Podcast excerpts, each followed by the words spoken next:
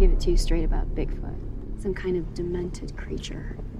Always on the hunt for intruders. Looking to kill, to devour. Thirsty for blood.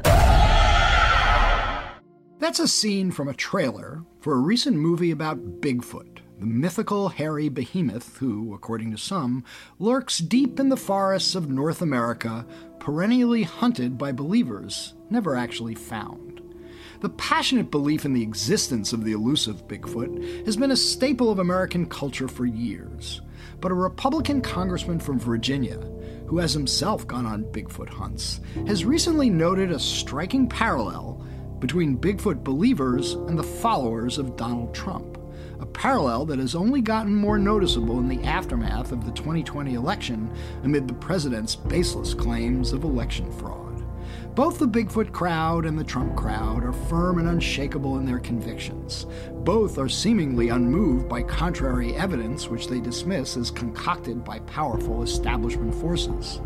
We'll talk to that Congressman, Denver Riggleman, about the lines that connect Bigfoot with Trump world on this episode of Skullduggery.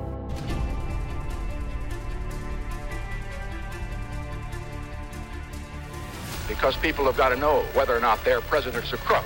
Well, I'm not a crook. I told the American people I did not trade arms for hostages. My heart and my best intentions still tell me that's true, but the facts and the evidence tell me it is not. I did not have sexual relations with that woman. There will be no lies.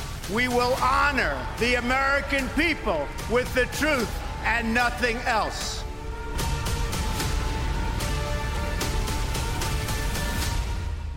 I'm Michael Isikoff, Chief Investigative Correspondent for Yahoo News. And I'm Dan Klaidman, Editor in Chief of Yahoo News. You know, I gotta say, Riggleman is both a breath of fresh air in the debates over conspiracy theories, but he's also got this fascinating backstory. He's a former Air Force intelligence officer, an NSA contractor. He gets elected in this rural Virginia district, pretty conservative leaning, as a supporter of the Tea Party. He was going to join the House Freedom Caucus, he declared when he was running for office. And then he gets in hot water politically because he presides over a same sex wedding of two of his campaign ads. Uh, the uh, evangelical conservatives in his district come after him, and they oust him from as the party's nominee. He becomes disaffected and he starts becoming quite alarmed by the QAnon. The growth of QAnon in his district becomes outspoken on it and and more and more, he's become sort of this lonely voice in the Republican Party that has been trying to sound the alarm bells about what the conspiracy movement and QAnon has been doing to his party. Yeah, well, lonely is the right word. And his political trajectory, which is two years in the House of Representatives, one term before he's, you know, hounded out of his party, basically, you know, shows you how sort of Sisyphean this struggle is to push back against what's going on in the Republican Party with all of these conspiracy theories, because all of the incentives are actually to support the crazy conspiracy conspiracy theorists because they have become so pervasive in, in, in the party. I mean, you look at polling, and it shows that a huge percentage of Trump voters believe in the QAnon conspiracy theory. And so you see increasingly with people who hold high positions in the government and in the Trump administration that they espouse these views. Maybe they really do, or maybe they do because it's how they get more followers. And just one last point on this I think it was Riggleman seeing. Mike Flynn, General Flynn, posting on Twitter himself and a bunch of other people taking the QAnon oath where we go one, we go all that really kind of opened his eyes to the danger of all of this. Uh, yeah, uh, the uh, and of course Flynn has uh, since in recent days, since his pardon from the president over the uh, his lying to the FBI charges to which he had pled guilty, has become more and more a figure promoting the idea of election fraud and that the election was stolen, and uh, the president needs to take strong action to stop it, use his executive powers to uh, overturn this election. It's no question it's a uh, disturbing phenomenon, but to go back to Bigfoot, the parallels are pretty interesting. By the way, have you ever been on a uh, Bigfoot hunt?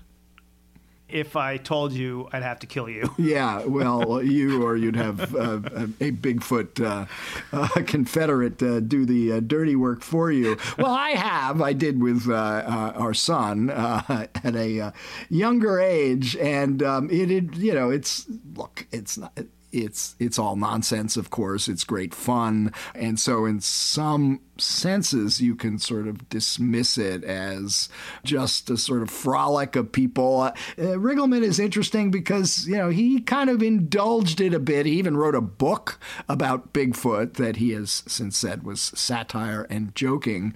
But obviously, it's one thing to frolic over Bigfoot and indulge this sort of crazy belief in the hairy behemoths in the woods, but it becomes much more serious when we're talking about political conspiracies and a belief in them that essentially undermines our democracy, and that's where we are today with the uh, election fraud claims. Yeah, and of course, the big question is, what do you do about it, right? Yes. I mean, you know, there obviously are First Amendment concerns. You know, if you go after the social media platforms where all of this proliferates, so it is just a really, really difficult problem. One small example of, I think something that I just noticed uh, on Twitter that people are beginning to do. You talked about the election fraud claims that are being brought by Trump's lawyers, um, Giuliani and Sidney Powell, who are peddling all of these conspiracy theories related to the election.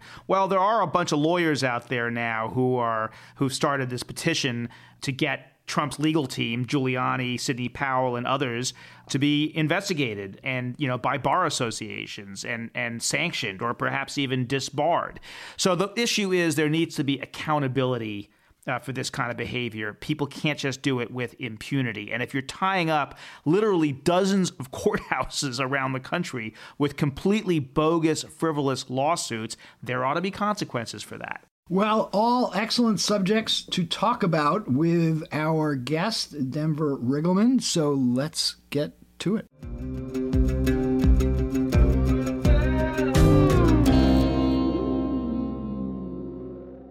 Okay, we are now joined by U.S. Congressman from Virginia, Denver Riggleman.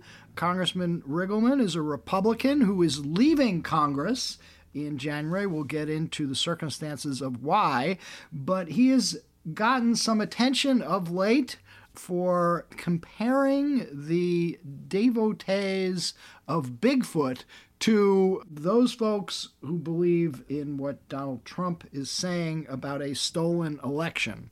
So, Congressman, first of all, welcome to Skullduggery. Oh my gosh, thank you so much. It's an honor. And uh, I can't wait to talk about that comparison. Okay. Well, we want to we want to delve into that, but I gotta start out by asking, yeah, um, because you have gone on Bigfoot hunting expeditions several of them. Uh, you've written a book about Bigfoot. You wear or have worn Bigfoot socks. Um, you've been accused of being a devotee of Bigfoot erotica. Yeah. So uh, I guess my first question is yeah. Do you now or have you ever believed in Bigfoot?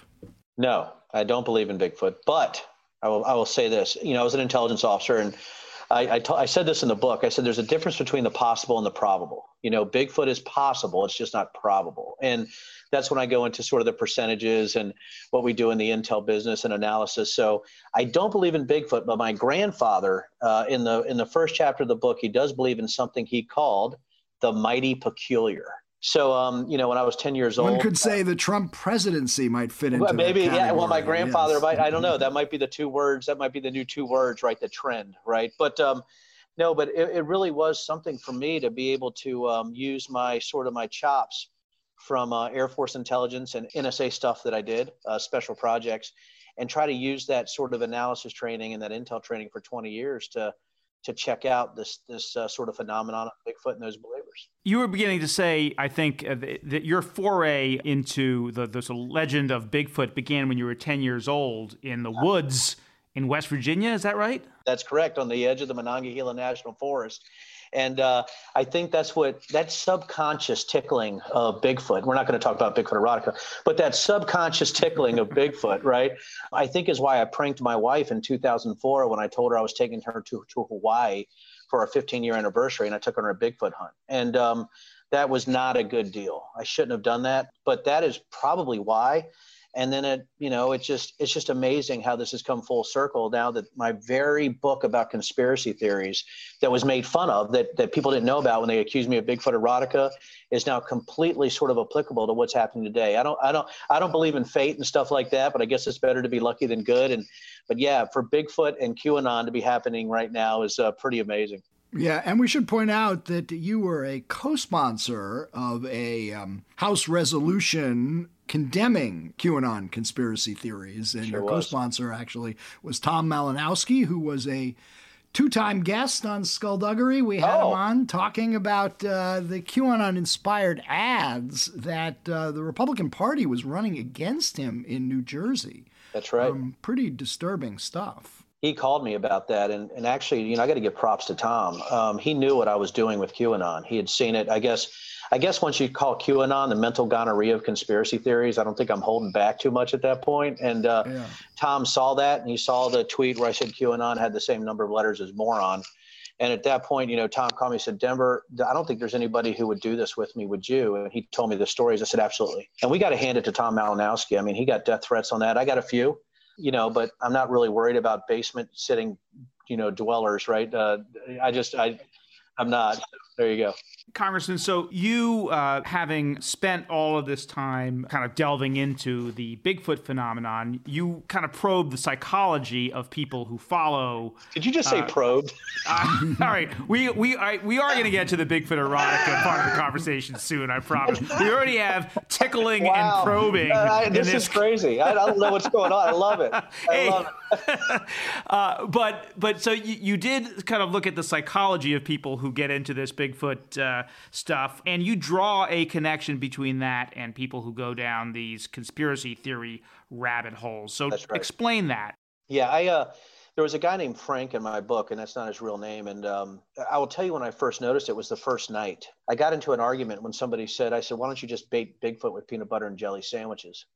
And they said, well, he has a gluten allergy. And that, that, that had a lot of questions for me, right? How do you know that Bigfoot has a gluten allergy? And you know, and, and they said, well, obviously apes have a gluten allergy, so Bigfoot would. And I said, so he's an ape? And then a guy next to me, he says, no, Bigfoot's a guy or a, I guess a descendant of Homo erectus. Or, and I said, so he's sort of a man missing link? And he go, they said, yeah, I mean, that's the argument, isn't it, Denver? I said, what's the argument? I don't understand about the gluten allergy man link. They said, well, it's genital size, right? It, you know, simians have the smallest genital size, Bigfoot's proportionate. And I'm like, okay, my mind was blown. That same guy later on, the next night, said that he goes, I heard you work at the National Security Agency. I said, I do. He said, Well, you're here making lists. And I said, What am I making lists of? He goes, Of us. he goes, I know we've been targeted. I know my bank accounts have been messed with because I believe in Bigfoot. I think it was at that point that I thought it was it was interesting to see what big, Bigfoot belief systems were. And I don't know if you guys saw my history. You know, I was on the Romanian Serbian border during Operation Allied Force, and you know, and, and my degree at University of Virginia was a former Yugoslavia and Eastern Europe. So I got to look at, you know, how religious or belief systems can cause amazing amounts of violence and the de- dehumanization of others. And, and, and, I, and I'm not saying that, I'm, that Bigfoot believers, believers are weaponized. I'm not saying that. But what I saw was that, that these belief systems had consumed their lives. And uh, when I got home in 2004, the first trip, I said, Hannah, I never thought I'd say this, I don't think Bigfoot's the story. Uh, I think it's how these belief systems have metastasized in these four different types of belief systems, and they don't like each other either. So you also have this sort of this this um, sort of this this tension between Bigfoot believers too. If they believe he's an ape, they believe he's a human, they believe he's an interstellar traveler, they believe he's a mystical interdimensional jumper that's protecting us from the Dracos. Uh, you know, the 12 so protecting DNA us from who? I'm sorry. The Dracos. I mean, the, the DRACOS. Um, mm-hmm. There's a huge group that believe that uh, Bigfoot is protecting us in the 260 million plus war against the 12 strand DNA beings in the in the harmonic universes. You know, and then you have the the Native American theory, right? And all these theories conflict or blend however they see fit or whatever makes them happy and it's almost a cult or a religious belief system and uh, no matter what i used guys no matter what i used as logic it was turned back on me that i would be lying to them based on the fact that i was an intelligence officer. There's no i couldn't there was no basis i could get to them where we had a common understanding of what facts were and what truth was. Very difficult. And, you know, by the way, I had a lot of fun, right? I ran through the woods with a bacon necklace. So I, you know, I've lived, right? But, you know, it's, it's really, it's really how do you, and I did that because I wanted to see. And they're like, Denver, great idea. I mean, gosh, nobody thought about wearing bacon. that that's what's happened. And uh, that's, that's what I went through. And I wrote this book over 14 years.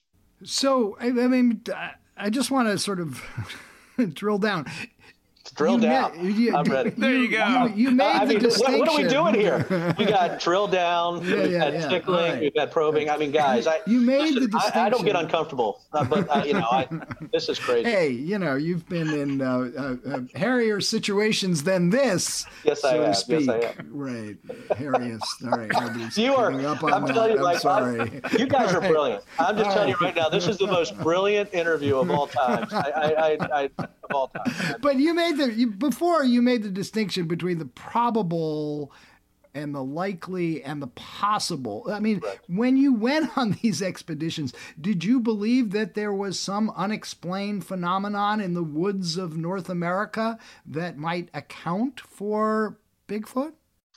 You know, I wanted to find out. I, I will tell you part of it, and that's a great question. Was was my grandfather crazy? And that man taught me everything I know you know, just one of the most decent human beings I've ever met. And, you know, I'm like, is my grandfather, did he, was he nuts? You know, did he see something? So when I went out there the first time, even though it was a prank, even though my wife almost divorced me for it, I really thought I, maybe I can prove that something is out here using analytics, right? Using data analytics, using empirical evidence, right? Using the things that I've been taught for years and what I had to actually practice overseas you know, whether it was 9/11, whether it was Oman when I was training them in F-16 operations, whether it was you know Operation Allied Force. I said, what if I use that you know that experience? And um, what I found out there, and you guys are going to be surprised by this, I was the only person who never saw or heard anything. Out of everybody of these three to four, or five expeditions, uh, I'm like, am I the only guy? I mean, everybody saw red eyes. They saw eye shine. They had infrasound attacks. They were hit with terror attacks, mental terror attacks. They had rocks thrown at them, right? They heard hoots and hollers and whistles and territorial screams and wood knocks. Um, they saw sign. They saw bent, you know, they saw bent branches that showed territorial markings of Bigfoot. Guys, all I heard was like freaking squirrels and some birds screeching. And I sat out in all these expeditions. I'd come like, Denver, what did you see? I didn't see anything. Well, you, you're not in tune. Well, what do you mean I'm, I'm not in tune? Well, you don't want to see it. Oh, Jesus, I think this is the that's the issue. You know, this is the definition of confirmation bias. Yes, believe, it is. Which is a phrase in the yes, intelligence community. It is. Um, but but, look, but look, this is okay. getting incredible. I can hear, I can see your wheels spinning now, guys. This is. right, right. But go ahead. I'm ready. Okay, I'm ready. but let's get to the the parallel you see between the believers in Bigfoot and the followers right now of Donald Trump. Um, you were quoted as saying the Bigfoot expedition leader of the one one of them you went on and Rudy Giuliani are very similar people. They're yes. all batshit crazy. All of them ascribe to a team mythology that might or might not be true, and they stay on that team regardless. And that's regardless. what's so dangerous about politics today. So I want to ask you, when did you first begin to see the parallel between Trump supporters and these zany folks who you were hanging out with in your Bigfoot days?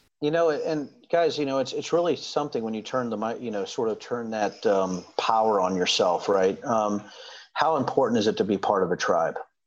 Eh, who who wants to be willingly tribeless? And when I was with the Bigfoot believers or the expedition leader, everybody took what he said as complete gospel, regardless of the basis on which he would say things. Like, for instance, you know, we're very sure through evolution that Bigfoot can see in infrared. I, how are you sure of that? I mean, what How are you sure that Bigfoot sees an infrared? How are you sure that tree knocks signify, signify anything except maybe an animal or a bear? Um, when you hear something unexplained in the woods, you're like, well, that language is Bigfoot language. Well, it could be a bear mating. I mean, I, what, what, how is that the first, you know, thing that you turn to? Everything's wrapped in a little bit of truth, right? So when you talk about the EO and Rudy Giuliani, there's a little bit of truth to everything, right? Well, we hear things in the woods that are unexplained. Okay, that's great. I understand that. Well, those unexplained things are Bigfoot. So everybody around, yeah, absolutely, yeah, yeah, yeah, they're they're, they're Bigfoot. I'm like, um, huh? That how wh- why is that the initial or the default explanation? Well, that's because Denver, this is your first expedition, and we know that uh, through other expeditions that uh, Bigfoot uh, likes to actually hit rocks together at uh, three o'clock in the morning. Okay, you guys have video of that? Um, how do you know that? Well, we heard it. We, was it rocks you heard? Well, we think it's rocks. So you could see it's this. You have this sort of baseline of a little bit of truth, and then they manipulate it. Look at Rudy Giuliani, right? Look at uh, Lin Wood. Look at uh, look at Sidney Powell, right? Look at Jenna Ellis. Um, you know, look at all this. I mean, what is? Has there been instances of voter fraud in the past that are that are small or limited, or bad things have happened? Yeah, sure right? Um, you know, that's happened. But that has turned into systemic fraud. That has turned into NSA actually exploiting and internalizing and, and, and injecting code into, into multiple voting machines that I, I know this is going to surprise you guys that aren't interconnected, right? Uh, that's Dominion having implanted code from Venezuelans, right? That's a that's an invasion of an army base by the United States military um, that is using somebody like Ron Watkins from 8kun, who's one of the the QAnon, you know, chuckleheads you know, that's out there and using him as sort of a cyber witness that's actually creating a false narrative around a small kernel of truth and then radicalizing other people or pushing them into a belief system you know through through a digital virus right which is social media or things of that nature. And, and when you see this this combination i noticed it at the bigfoot level and i'm noticing it at the qanon level. Well uh, let me ask you about about scale because to use your phrase these belief systems have taken over if not the whole republican party a significant part of it and it's a phenomenon on on the left as as well. But conspiracy theories have been around you know since the founding of the republic you know we, we talked the other day on this show about the anti-papists. Uh, oh, you know the the yes. faking the moon landings, UFOs. Yes. You know what whatever. But the difference now is. You know, QAnon is becoming mainstream, right? I mean, there are tens of millions of people who believe that there's this elite cabal of, you know, s- sex trafficking, blood drinking, you know, people out there. So, how do you explain how this has taken off in the way it has? I think um, you know we saw. Now I'm on a member of some. I'm a member of something called the Network Contagion Research Institute. Now I'm on the board and I'm an analyst. And what we saw in data analytics, it really took off. And you guys, it's not going to surprise you all in March, uh, February, March, when COVID was really starting to expand, right? And it really took off. I think it was July when uh, retired three-star General Michael Flynn gave his oath, right, and used you know where we go one, where we we go all to end his oath to the Constitution. I think what we see in the difference is we're using a certain baseline trope that's been used over and over again. And that's Wait, I'm sorry. Can I just what was what was that sure. line that he used at the end of his oath? Where we go one, we go all. Yep, where we go one, we go all. Where does that come from? WGA. That is the QAnon slogan. It, and it was, where did Flynn? He said that when he took his oath. Yes, he took an oath in July on video, on camera, and said that at the end of it. And I was horrified. You guys know I'm former Air Force. And I'm like, there's no reason to have an oath from a, a baseline conspiracy theory that uses, you know, the same stuff that anti-Semitic blood libel, you know, used, you know, sort of cobbles together the protocols of the elders of Zion. Um, it cobbles together truthers. It cobbles together birthers. It cobbles together anything you can imagine. Deep state cabal, the coup. Um, it just it's a it's it's almost like a I would say QAnon is a conspiracy sticky bomb, and it sort of attracts everything to it. And anybody who thinks that President Trump is under attack can sort of put it under that umbrella. I think the difference is the difference is that people we still don't understand how powerful social media can be it's you know I, have told people this story and i don't know if they believe me it was 2000 2001 where we were starting to perfect how to track electronics it was only 19 20 years ago guys um, and I tell people this that social media and sort of the digital uh, paths that you try to track are virtually impossible sometimes, whether you're using trip codes, hashtags, encrypted message boards or image boards, coded language, um, memes, uh, steganography. Uh, when you're using all this, you can go every direction. And I, and I would humbly submit to all of you that digital media, social media, are tools of radicalization that we have never seen before. And people can believe things on a level we've never seen before because guess who else can access those social pipelines? You guys know this public officials. And if you're validating stupidity, if you're validating insanity, if you have jumped the shark, crossed the Rubicon, I've said got on the crazy train and, and crashed into the, you know, the cliffs of the flat earth, things things have gone crazy here. And and I'm I'm a little worried. And I wasn't worried, you know, initially I knew it could be a problem, but the last few weeks is the first time I felt that tickle of, of real worry about where's this where this going. And by the way, if you look at the list on Twitter and the number of lists that I'm on, they call me a traitor, they call me a pedophile. Uh, they call me uh, the lead for Bibi Netanyahu's pedophile ring in the United States. They've called me a member of the Zog. It has been really interesting to see. I've gotten a picture of the gallows. I've been saying I'm on a target list. It's been interesting to me to see that happening. And again, I think it's the massive reach of social contagion uh, that we have to look at. And I think we, we certainly need people to look at this, and I think in a more directed way. But I, I, just want to come back to my question before about when sure. you started to have oh, qualms about this trend that was developing. Look, you ran for Congress in 2016 right. as a Republican. You know, Donald Trump was the head of the ticket. Donald Trump had promoted the birther conspiracy theory about President mm-hmm. Obama. Mm-hmm. I mean, there were a lot of signs of mm-hmm. a lot of wild conspiracy theories being thrown out by the guy at the head of your party's ticket who got elected president four years ago. So when when did you start to, you know, step back and and realize there's something dangerous going on here? Uh, you know, it's going to be funny. It was sort of innocuous. Um, it was late 2018, early 2019. I was in a committee meeting, and uh, I was down in Southside Virginia. And I'm not going to say the county or anything like that, but I had somebody come up to me, and, and guys, I was aware of QAnon. I mean, um, I just was. I, I, would heard tickles of, of, odd things going on that Q, and obviously, you know, I saw the first articles about people wearing the Q pins, right? I don't know if you guys are, you know, right at the beginning that there was somebody Q at the Trump. Like that's really odd. I, you know, Q is a dark corner conspiracy stuff, right? I, I even with my training, I can imagine that something this magical and fantastical would reach out. So I was at a committee meeting, and somebody come up to me, Michael, and just said this. They're like well, Denver, we need you to fight on the front lines for us. I'm like, I'm there for you. No problem. They said, yeah, because, you know, you know, all these Democrats are pedophiles. Look at Epstein, you know, he's, he's, uh, he's actually the proof um, that there is a, a, group of Democrats that are running child trafficking rings. That was the, and I, I, I have to tell you guys, I looked at him and said, I, I, I don't think that's true. And, and there was pushback immediately. Part of it too was, um, you know, the same sex wedding I did. I was accused also of being part of that ring. And, that I was trying to turn all children into homosexuals. Right? You that presided over a same-sex wedding of two of your aides. Two of my yes, and right. uh, and so they started to merge that the QAnon theory uh, with me trying to push alternate lifestyles, which I was very angry about, and that's why I told you know people in the district to pack a lunch that I was going to be me, and if they didn't like it, you know, do your worst, and they did. You know, by you know that's that's but what look, happened. Pre, but before that, uh, you know, the question I was getting at is you know, Donald Trump was throwing out wild conspiracy theories, you know, throughout his campaign for the presidency and the run up oh, to his campaign for the presidency. Theories. Okay, so yeah. so yeah. I'm just saying, you know, were you were you disturbed, uh, you know, by that? You know, Trump in 2016, uh, Ted Cruz's father was involved in the Kennedy assassination. I mean, we, one could go on and on. Um, you know, and when I was elected in 2018 too, you know, that was a that was a huge. 2018, movement. you were elected. Yeah, I, you know, and, and okay. you know, I was yeah in 2018, and you know, it, what what bothered me, and and, and immediately. Um, it got me sideways, you know, where, where some of the, I was like, that's not true. You know, even on the floor, you're like, that's, that's not true. And like, well, Denver, listen, you know, they're just in the dark corners. You know, if we don't pay attention to them, they'll go away. That that's really what I was told over and over again. I'm like, well, I don't really know if they're in the dark corners. You know, um, if you look at Comet Pizza, I don't know if that's a dark corner thing, right?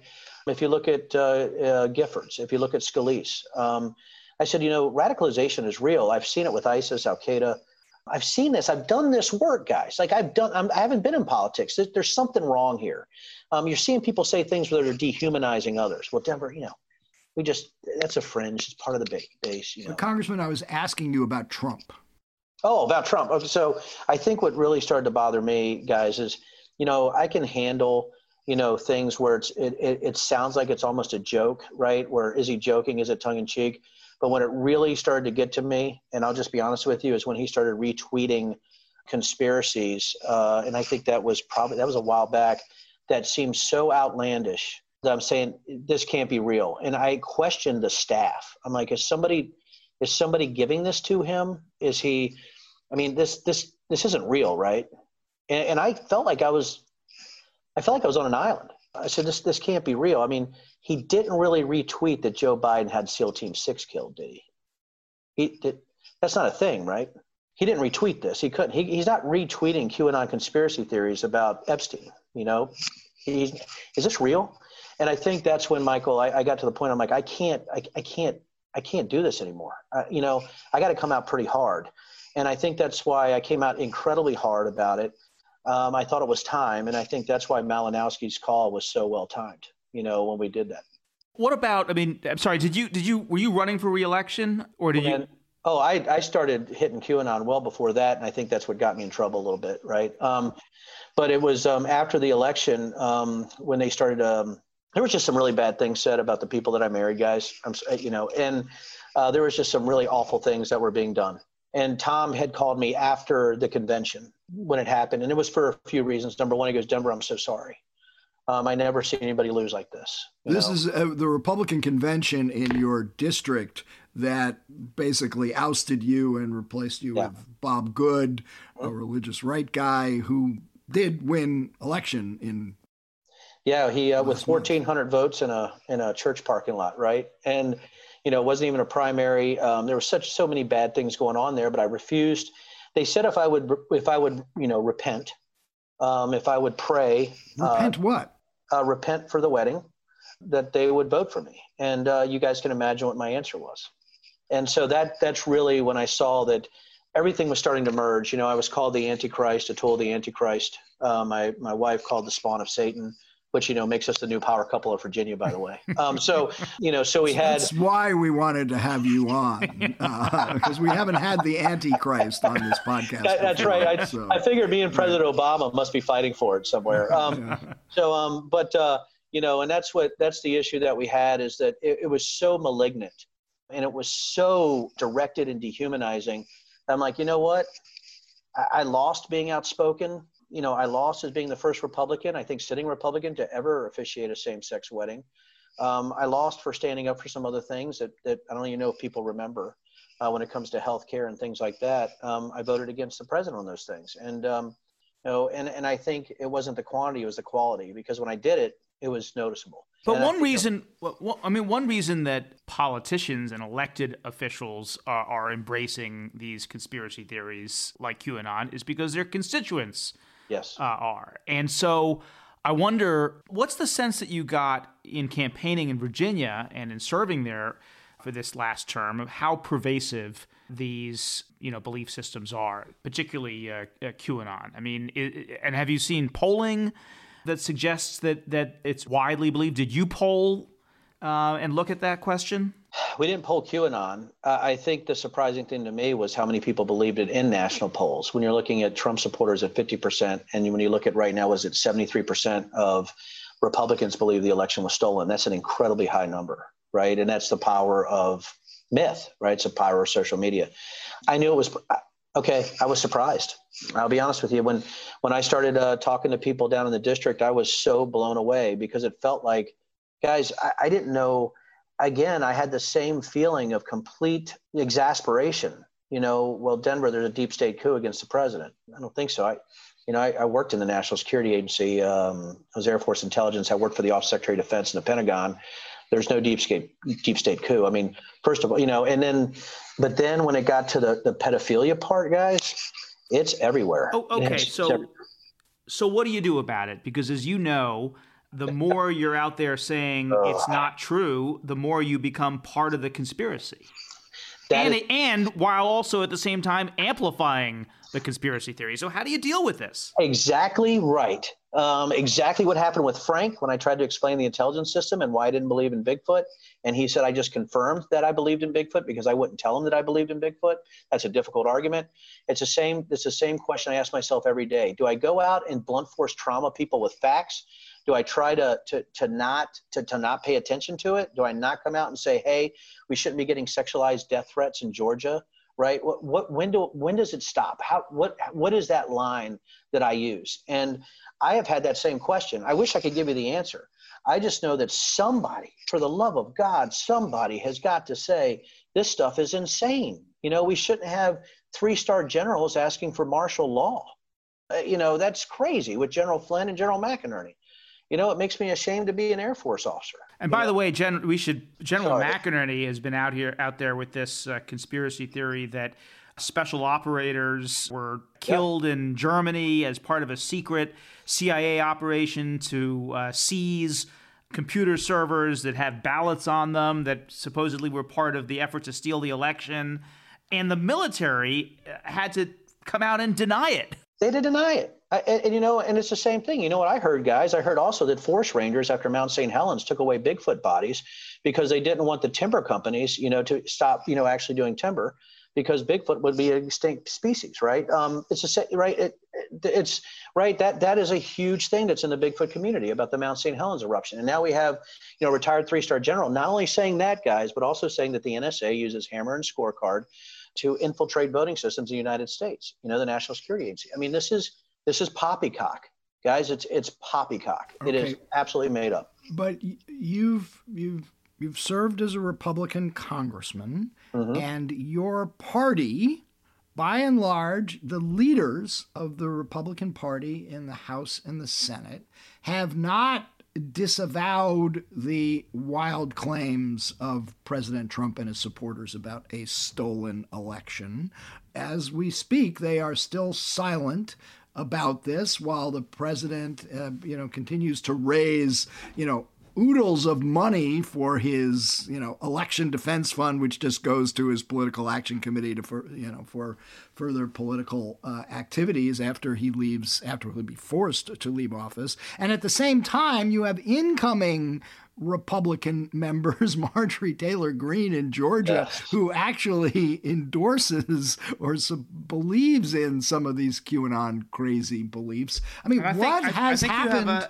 I think you also, by the way, have a gubernatorial candidate in Virginia.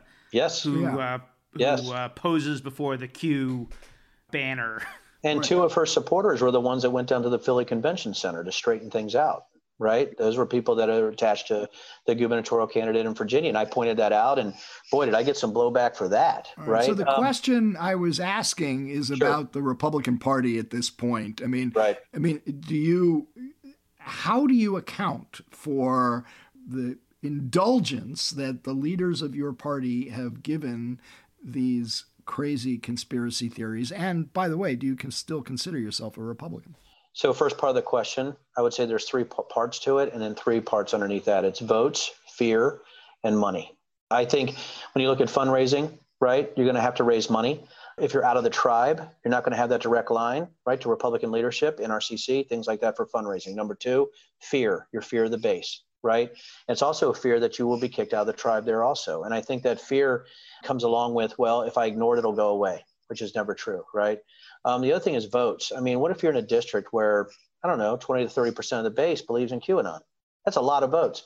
And what if you have somebody who wants to primary you or convention you who believes in QAnon and they come out and they want to do it, right? And that's the issue that we have is that they're actually fearful of losing and they have put their career in such a place that's more important than come out with facts right now. They honestly believe, I think, that it will go away.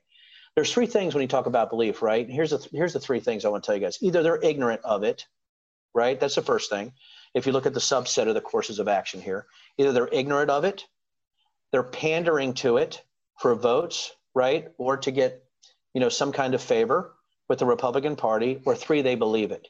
And I would humbly submit that all of those that I just mentioned, the first three and the second three, I say they disqualify you from being a public official. As far as being a Republican, guys, right now, I feel like I'm willingly tribeless. It is a it is a bizarre feeling, but I've decided with that as an American and being happy that I need to be tribeless. I felt that when I was with the Bigfoot folks, right? I was sort of the fish out of water, the NSA guy, right? Um, but I feel that now. But I did it to myself. It's my fault. I just couldn't do it anymore. I, I just can't you just can't be silent. And I think that's a disservice to the people you serve um, if you can't just spout facts and truth. And if that gets me unelected, so be it. I'm allowed to do this. I've served my country. I'm 50 years old. And I think that's the thing is that I, I, know that was a lot, but right now I would say it's very hard for me to be a member of this GOP. It's very difficult. I so so I, you are renouncing your membership in the Republican Party. I would say that um, I don't want to say that yet, and I'm going to tell you why. I think um, I'm renouncing that wing of the Republican Party, and I think they left me. And I'm wondering, and people have asked me this: Denver, are you an independent, or what are you now? What are you? And I would say that I am either an independent or I'm the Republican of Teddy Roosevelt, right, and um, Abraham Lincoln. That, that's that's it. And and and can I redefine it? And when I ran, I tried to run as a new Republican. It worked the first time because I was so independent minded. The second time, they they had to beat me. They had no choice because I was changing things so quickly. Um, it's going to get to a point here. If I don't see some kind of change when it comes to what we are as a Republican Party, if it's always about conspiracy theories or it's not about policy and ideas, I'm telling you guys, and, and I'm going to be true to my word, I will leave the Republican Party. I don't even know. I think I would just be unaffiliated. And to willingly leave a tribe, I think is a tough thing to do for a lot of people, but it's okay. Let me just ask this because, I mean, we know that conspiracy theories infect the left and the right, but lately it has been much more present in the Republican Party and on the right. Do you have a theory as to why that is? You know, I do. Um, I think it's, uh, I won't be brutal about it, but I do think people that feel that they've been left out of society, I'm going to try to do this um, very gently, uh, been left out of society, uh, feel like they're powerless, maybe feel like that they have a direct line to some type of information that maybe us, we don't, right? Maybe they have right? They have a direct line. Q is an intermediary to the prophet, right? What if it does? And, and I don't like to use this word, guys, and you'll know why as soon as I say it. Is it a cult? Um, you know, have we, you know, have we evangel- evangelized um, something that's completely false? And you know, that's the thing that I worry about. Um, I've seen it before in the past with radicalized language and how they use language, and I'm seeing some of these same patterns. And I'm wondering, you know, can we stop, you know, this sort of social contagion? And that's why I sort of want to say, listen, being a Republican is not about this. Being a Republican is about live and let live. It's about, you know, all these values that we hold dear, you know, if you want to be a Republican conservative and, and looking at uh, on the other side of the aisle, they're loyal opposition. They're not our enemies. You know, there's not, it's not supposed to be hateful. It's supposed to be a policy battle. But I, but what I'm saying out there is I can't get through guys. I've had people very close to me, uh, especially in the last three days, just said, and, and, people I've known over 30 years say, I'm done with you. Um, I've had issues in my extended family. I've had things you would not believe. You, I, and I, and I don't want to tell you because it, it, it's my family or it's my friends, and I, and I would never do that. But it's been one of the worst, I would say, 96 hours for me personally since this has begun. And, and I think it's, I, think it's sad, but I'm trying to keep my humor about it uh, but it's very difficult sometimes, guys, because there's a tragedy here too. So, what does the future hold for you? Um, do you want to run for office again? I've seen references to you might possibly want to run for governor in Virginia right. next year. Um, and, you know, if not that, you know, are there other ways for you to try to deal with this, you know, very sinister phenomenon you're describing?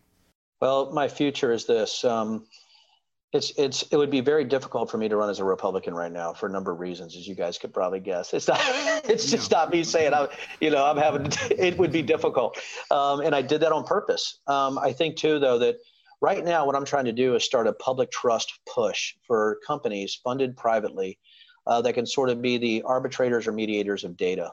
Uh, that's why I joined the Network Contagion Research Institute. I think that's why I released Bigfoot. It's complicated right now. Listen, there's more curse words in that book for for a congressman than ever written before. But it's written by a military guy who never thought he'd be in politics. But I released it as is, guys, because I think you need to be honest. Um, but um, I think for me, if I were to run for again, I think there needs to be a third party movement. I think there, and I'm not even saying a third party. There just to be a movement for um, facts, uh, for policy, for goodness. If I were to ever run again. But uh, to be completely blunt, it's very difficult for me to want to get into that arena again where I think I can sort of from the outside do some incredible things. It's been the best time of my life um, and the worst job I've ever had. And uh, so it's, it's hard to explain my feelings right now. Part of me is so happy to never have to make another fundraising call again or worry about messaging to certain types of people that I don't agree with.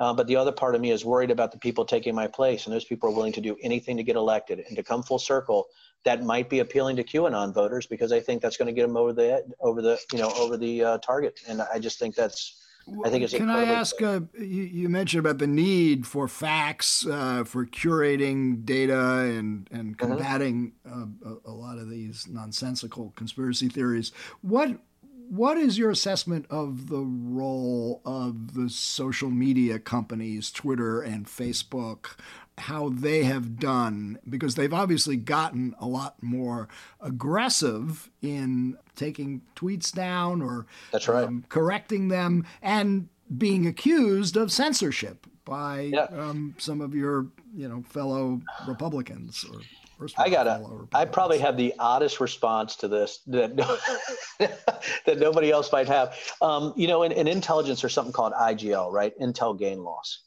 and um, I would rather see the crazy than to have it suppressed because it allows people to self-identify. And I know you're like, oh goodness, there's an intelligence officer, but people self-identify pretty quick, and I've seen it on my social media and stuff like that.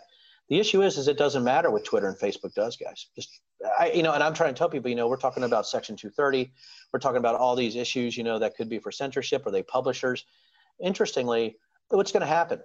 What do you think? You know, uh, people pick a different path. So now you have Parler, you have Gab, you have BitChute, you have Rumble, right? Um, you have coded image boards, you have 8kun, you still have the Chans, right? You have others that are being created all the time. So the thing is, is we have so many avenues that people are going to go to to spread this information. Um, it's very difficult to stop. Even on Facebook, why? Okay, so you get rid of WW, you know, where we go one, where we go all as a hashtag. You get rid of digital soldier, right? Get rid of it, right? You get rid of all the hashtags associated with QAnon. What are they going to do? They're just going to change their language. They're just going to go to another methodology. They're going to use coded language, right? The new one's going to be um, I love babies, hashtag I, ILB, right? Or it's going to be the sky is red, right? You're gonna you're just gonna change your hashtag and you're just gonna change change your language, guys. That's it. So, so the social media platforms, as you earlier said, are fueling the spread of this. They're fueling the and, spread and the social contagion, to use your word. But there's nothing you can do about. I mean, you know, you can't. You're saying you can't shut it down on on these sites. So then, what are you left with? What do you do? The First Amendment, and you're left with people like me and you guys. I was talking to somebody in the press today. It, was actually uh, I had a phone call with National ABC after I was done with them, and they're like, "Hey, you know, what do we do? What are you going to do?" And I'm like, "Well, it's truth and facts. We we have nothing else to rely on right now. I I have to look, rely on facts and data." That I have at my fingertips, and we have to have the same sort of effort, this efforting, right, to say this is false. Uh, that's why I was talking about public trust companies. That's why I'm talking about what do we do with algorithmic targeting um, what do we do with that when it comes to, to Twitter, Facebook, things like that? Do, do, is algorithmic targeting and marketing part of it? Because you're automatically sort of you're containerized in your own echo chamber right? It's a container. You automatically put yourself in a container. But what we do honestly gentlemen is i think for me that's why i think i'm more effective from the outside to go after this because i'm not stuck in a tribe and I think the new tribes we have to we have to sort of build are those that are willingly tribeless to, to spread facts and truth. I don't. But you know, you know that old uh, Mark Twain uh, line that a lie can travel around the world back and forth while the truth I is still that. lacing up yes. its boots. So yes. it doesn't feel like a fair fight. It's it's not.